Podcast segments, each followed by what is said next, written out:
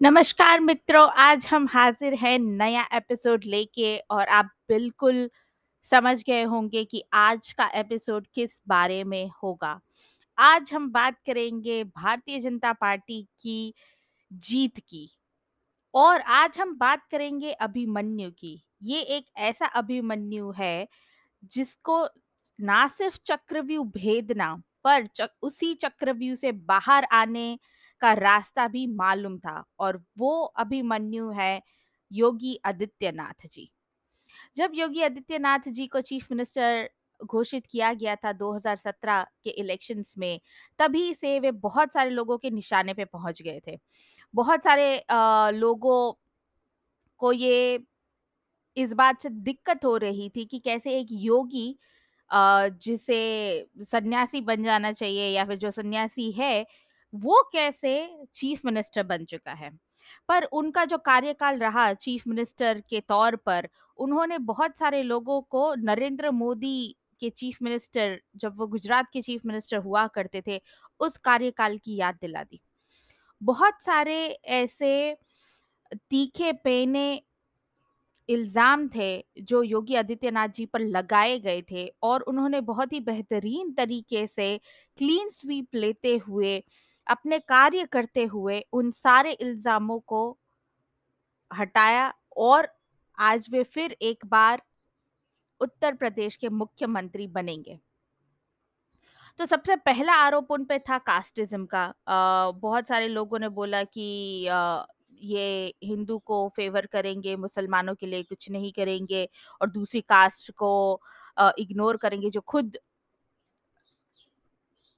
जो खुद सन्यासी है जो संसार छोड़ चुके हैं जिनका पूरा काम ही समाज की सेवा करना है उन पे ऐसे आरोप लगाए गए कि ये ज़्यादा कास्टिज़्म को बढ़ावा दे सकते हैं।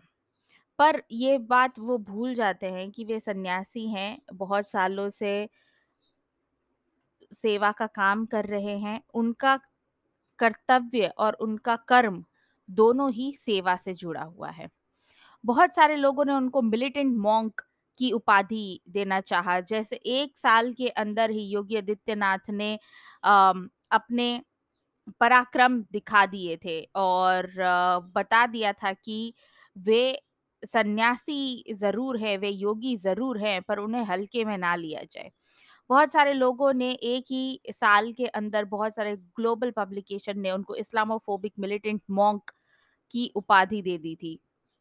यहाँ तक कि ऐसी हवा उड़ा दी थी कि ये मुसलमान को साफ़ करने की कोशिश कर रहे हैं, इस्लाम फोबिया को बढ़ावा देंगे। पर बात सिर्फ़ इतनी सी थी कि उन्होंने मुस्लिम अपीज़मेंट की पॉलिसी अपनाई नहीं। उनकी नज़रों में उत्तर प्रदेश और भारत की जनता एक है। एक है इक्वल है उसका मतलब कि एक हिंदू के भी वही अधिकार और वही धर्म हैं जो एक मुसलमान के हैं अपने देश के प्रति। उसके साथ-साथ तीसरा आरोप उन पे लगा एंटी रोमियो स्क्वाड का, जो लव जिहाद का पूरा मामला था, सब लोगों ने पूरा मामले का दोष योगी जी पे डाल दिया और योगी जी ने बिना किस बिना डरे हुए, बिना झुके हुए औरतों की सुरक्षा के लिए ये उत्तर प्रदेश वही देश है जो अभी हिजाब के मामलों में औरतों को इस बात से धमका रहा था कि अगर आप ढक के नहीं चलेंगे तो शायद आपके ऊपर कुछ भी हो सकता है। आप अब आप इनवाइट कर रहे हैं लोगों को कि आपके ऊपर डोरे डाले जाए या फिर आपको छेड़ा जाए, आपका रेप किया जाए।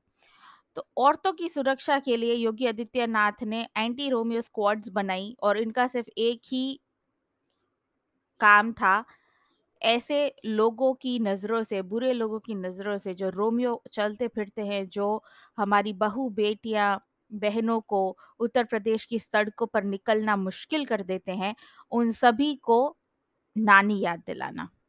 लॉ एंड ऑर्डर सिचुएशन जो यूपी में हमेशा से एक एज पे रही है, उसे कहीं ना कहीं थोड़ा-सा कंट्रोल में लाने का काम योगी आदित्यनाथ जी का हुआ।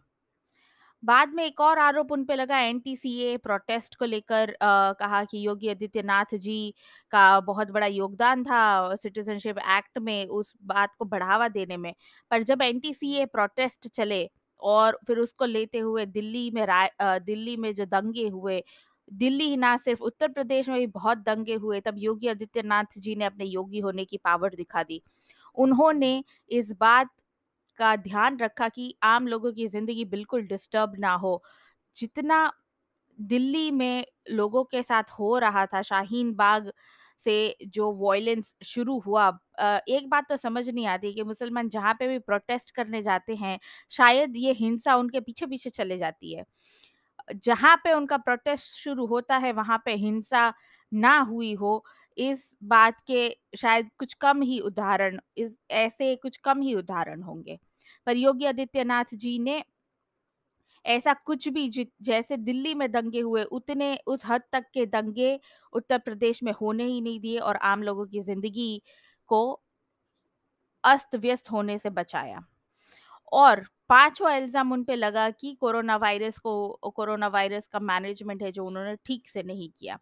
पर आप भूल रहे हैं कि जितने यूपी के निवासी जो दूसरे राज्यों में फँसे हुए थे, उन सभी को वापस लाने के लिए योगी आदित्यनाथ जी ने बस का बस का अरेंजमेंट किया था। कुछ-कुछ ऐसे थे जो महाराष्ट्र, केरला तक फंसे हुए थे लोग, उन सभी को बस के द्वारा वापस उत्तर प्रदेश लाया गया। और उत्तर प्रदेश जो हम जानते हैं कि जहाँ पे भारत की अधिकतम आबादी रहती है वहाँ पे कोरोना वायरस के केसेस को कंट्रोल में रखने का काम भी योगी आदित्यनाथ जी ने किया। जब दिल्ली में ऑक्सीजन टैंक्स और ऑक्सीजन जितने भी सिलेंडर्स हैं उनकी कमी हुई, तब वहाँ पे भी योगी आदित्यनाथ ने उत्तर प्रदेश में उस किस्म की कमी नहीं होने दी।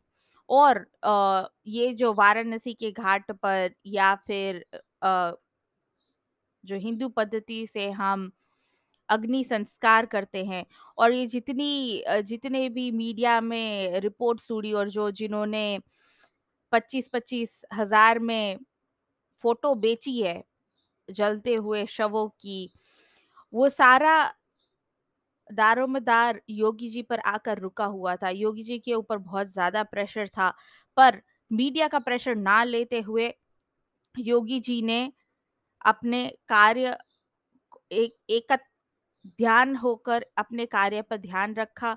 कुंभ मेला जब आया तब भी बहुत सारे लोगों ने इस बात का हवा उड़ा दिया कि योगी आदित्यनाथ ने उनकी उनके कुंभ आरंभ करने की वजह से, कुंभ की परमिशन देने की वजह से बहुत सारे कोरोना के केसेस आए। पर ऐसा मालूम होता है कि Uttar Pradesh one of the best performing Indian state रहा कोविड के दौरान। जहाँ की पॉपुलेशन एक एक पूरी किसी कंट्री के बराबर है। उत्तर प्रदेश की पॉपुलेशन अगर आप देखा जाए तो ब्राज़ील जितने बड़े देश की पॉपुलेशन के बराबर की पॉपुलेशन को योगी आदित्यनाथ जी जहाँ हैंडल करते हैं, वहीं पे बहुत ही तेज़ी से कोविड पॉजिटिव केसेस का दर गिरा और नॉर्मल लाइफ वापस आ सकी। तो इसलिए ये एक ऐसा अभिमन्यु योगी आदित्यनाथ जी एक ऐसे अभिमन्यु साबित होते हैं, जिन्होंने ना सिर्फ़ चक्रव्यूह भेदना सीखा, पर उस चक्रव्यूह से निकलना भी कैसे है, उसकी भी विद्या ग्रहण की। और ये विद्या उनको, उनके परिवार से इनहेरिटेंस में नहीं मिली है। ये विद्या ऐसी है जो उन्होंने अपनी सालों की सेवा और सालों का बीजेपी के साथ उनका जो रुझाव है उन उससे ये उन्होंने जीती है। तो आज हम योगी आदित्यनाथ जी की जीत